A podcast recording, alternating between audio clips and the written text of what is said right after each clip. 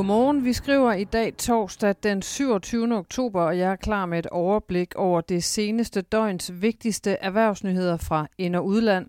Også i dag med en overvægt på dansk politik. Og hvis du har Facebook-aktier, så kan du allerede nu godt begynde at ærge dig. Det vender jeg tilbage til senere. Velkommen til Morgenbriefing. Jeg hedder Sofie Rud.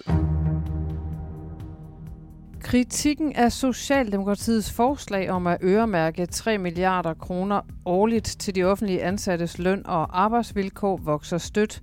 Det kan du læse på børsens forside i dag. Ifølge eksperter er det nemlig svært at vurdere, om de 3 milliarder kroner om året vil ændre balancen mellem den private og den offentlige løn. På det første pressemøde i denne valgkamp slog regeringen fast, at milliarderne er et citat ekstraordinært løft, og derfor bør ligge uden for den reguleringsordning, som normalt sikrer, at den private sektor er lønførende. Og den melding afføder kritik fra Jakob Holbrød, som er administrerende direktør i Dansk Arbejdsgiverforening. Han siger til børsen, man flytter store dele af lønforhandlingerne væk fra arbejdsmarkedets parter og ind på Christiansborg, og det betyder, at man gør den offentlige sektor lønførende. Det er jo bare talmagi at holde det uden for reguleringsordningen, siger han i børsen. Finans skriver på sin forside, at det er blevet både sværere og dyrere for virksomhederne at låne penge i banken, og derfor beder flere virksomheder nu deres aktionærer om penge. Claus Thune, der er chef for JP Morgans nordiske corporate finance afdeling, er en af dem, der mærker bankernes stigende kreditforsigtighed. Han siger til Finans, Lønomkostningerne er blevet markant højere, især for virksomhederne, der ikke er blandt de allerhøjst rated, siger han, og understreger, at de virksomheder, der i stedet beder aktionærerne om penge, ikke nødvendigvis er presset, men blot ønsker at polstre sig til en kommende recession, skriver Finans.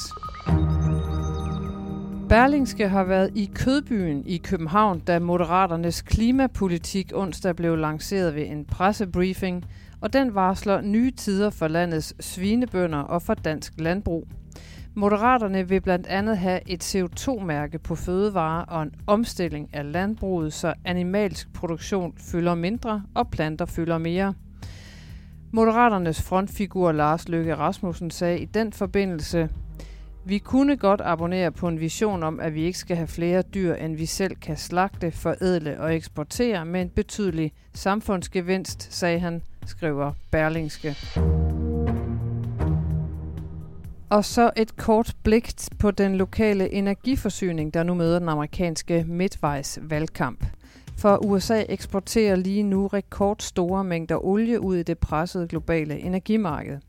Den samlede amerikanske eksport af råolie og raffinerede olieprodukter steg til 11,4 millioner tønder om dagen i sidste uge, ifølge Energy Information Administration, det skriver Financial Times. Men den enorme eksport presser imidlertid det amerikanske hjemmemarked og dermed også den lokale amerikanske pris på benzin. Med små to uger til det amerikanske midtvejsvalg er det ifølge Financial Times årsagen til, at præsident Bidens regering ikke vil afvise et indgreb over for eksporten af olie, skriver altså Financial Times. Inverserende ejendomskrise, hårde coronanedlukninger og en vigende kinesisk vækst har sendt kinesiske aktier i kraftigt fald.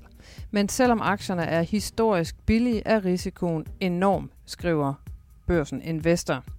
Hos kapitalforvalteren Nykredit er der dog ingen planer om at skrue ned for de kinesiske aktier.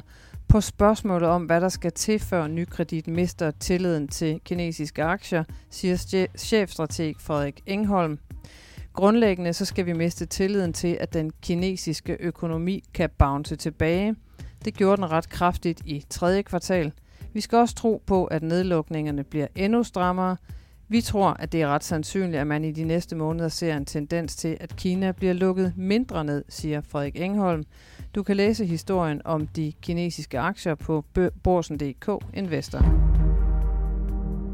På Wall Street var der udbredt skuffelse onsdag aften i teknologisektoren, både med dagens handel og efter lukketid. Sent i aftes, efter at markederne var lukket, kom nemlig Meta, som jo er Facebooks moderselskab, med et regnskab, der skuffede investorerne på omsætningen for andet kvartal i træk. Og det i en sådan grad, at aktien styrtdykkede op til 11 procent i eftermarkedet. 11 procent, mine damer og herrer, det er ikke så lidt. Tidligere på dagen så havde tirsdagens skuffende regnskaber fra Microsoft og Alphabet trukket et ellers relativt positivt marked ned, således at Nasdaq endte onsdag aften med et tab på 2%, mens S&P 500 endte med et tab på 0,7%. Herhjemme så det anderledes mildt ud. C25 lukkede med et plus på 1,4% onsdag, og dermed fortsætter de seneste par dages kursoptur i Danmark, men vi er altså stadig nede med 20% på C25 for året. Som altid så er der flere detaljer på borsen.dk Investor. Og hjem igen til valgkampen, som jo er inde i slutspurten. Og det seneste døgn, så har Socialdemokratiets forslag om at sende 3 milliarder kroner om året i retning af de offentlige ansatte taget overskrifterne. Således også i dagens aviser. Jeg har talt med børsens politiske kommentator Helle Ip om den voldsomme kritik, som det regeringsbærende parti har lagt ryg til for sit forslag det seneste døgn. Og siden ja faktisk tirsdag aften, når en del slap ud, er kritikken havlet ned. Øh, den går ud på, at de 3 milliarder, man vil sætte af, ikke er meget, og at det øh, mulige lønløft måske på et par tusind kroner om måneden øh, først er indfaset i 2030. Vi ved heller ikke præcis, hvordan pengene skal fordeles, så kritikken går på, at det er for lidt og for sent. Og samtidig er der kritik af, at udspillet lugter af valgflæsk, altså at man køber sig til stemmer her på faldrebet, og mest af alt Øh, så kritiseres udspil for at være uansvarligt, fordi man ender og rokke ved principperne for den danske model, hvor det jo er arbejdsmarkedets parter, der forhandler løn, øh, og hvor der er sikkerhed for, at det private skal være lønførende. Øh, den del af kritikken afviser de socialdemokratiske ministre så også, selvom forslaget kaldes højst usædvanligt, og man kan fundere over, hvor de privatansatte nu vil få langt mere i løn. Grundlæggende synes jeg ikke, der er nogen tvivl om, at det her er det vigtigste udspil fra øh, regeringspartiet i valgkampen, og det er bestemt også øh, et af de mest øh, kontroversielle. Tror du, den voldsomme kritik kommer bag på Socialdemokratiet? Det virker bestemt ikke sådan. Det virker faktisk som om øh, Socialdemokratiet udmærket ved, hvad de gør i den forstand, at de følger øh, bare i store træk drejebogen fra den såkaldte Arne-pension, altså øh, pensionen for mennesker med mange år på arbejdsmarkedet, der blev lanceret op imod sidste valg. Og Socialdemokratiet gør det nærmest til et selvstændigt forsvar, altså en selvstændig pointe øh, for det her lønløft, løft, at man gør noget meget utraditionelt og noget, som alle advarer imod øh, og siger ikke kan lade sig gøre, og så gennemfører man det alligevel.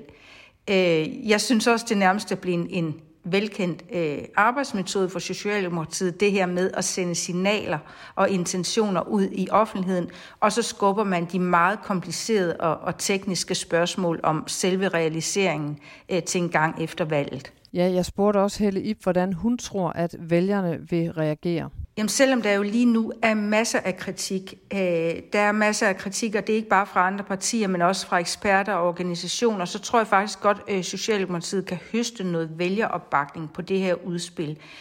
Øh, vi har jo før set målinger, øh, også under sygeplejerskestrækken sidste år, der viste, at et flertal af danskere synes, øh, den gruppe, altså sygeplejerskerne, skulle have mere i løn.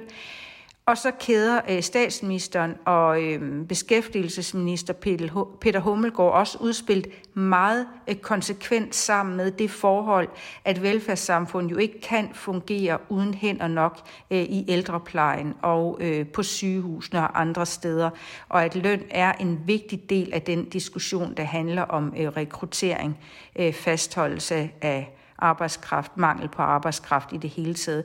Og det tror jeg umiddelbart er noget, der lyder mere logisk for mange vælgere, at man er nødt til at håndtere, øh, end øh, det at forholde sig til nogle meget øh, tekniske, men selvfølgelig øh, enormt vigtige spørgsmål om reguleringsordningen mellem den offentlige og private sektor. Sådan lød det altså fra børsens politiske kommentator Helle Ip, Tak fordi du lyttede med i dag i dagens morgenbriefing. Vi er tilbage igen i morgen fredag. Ha' en rigtig god dag.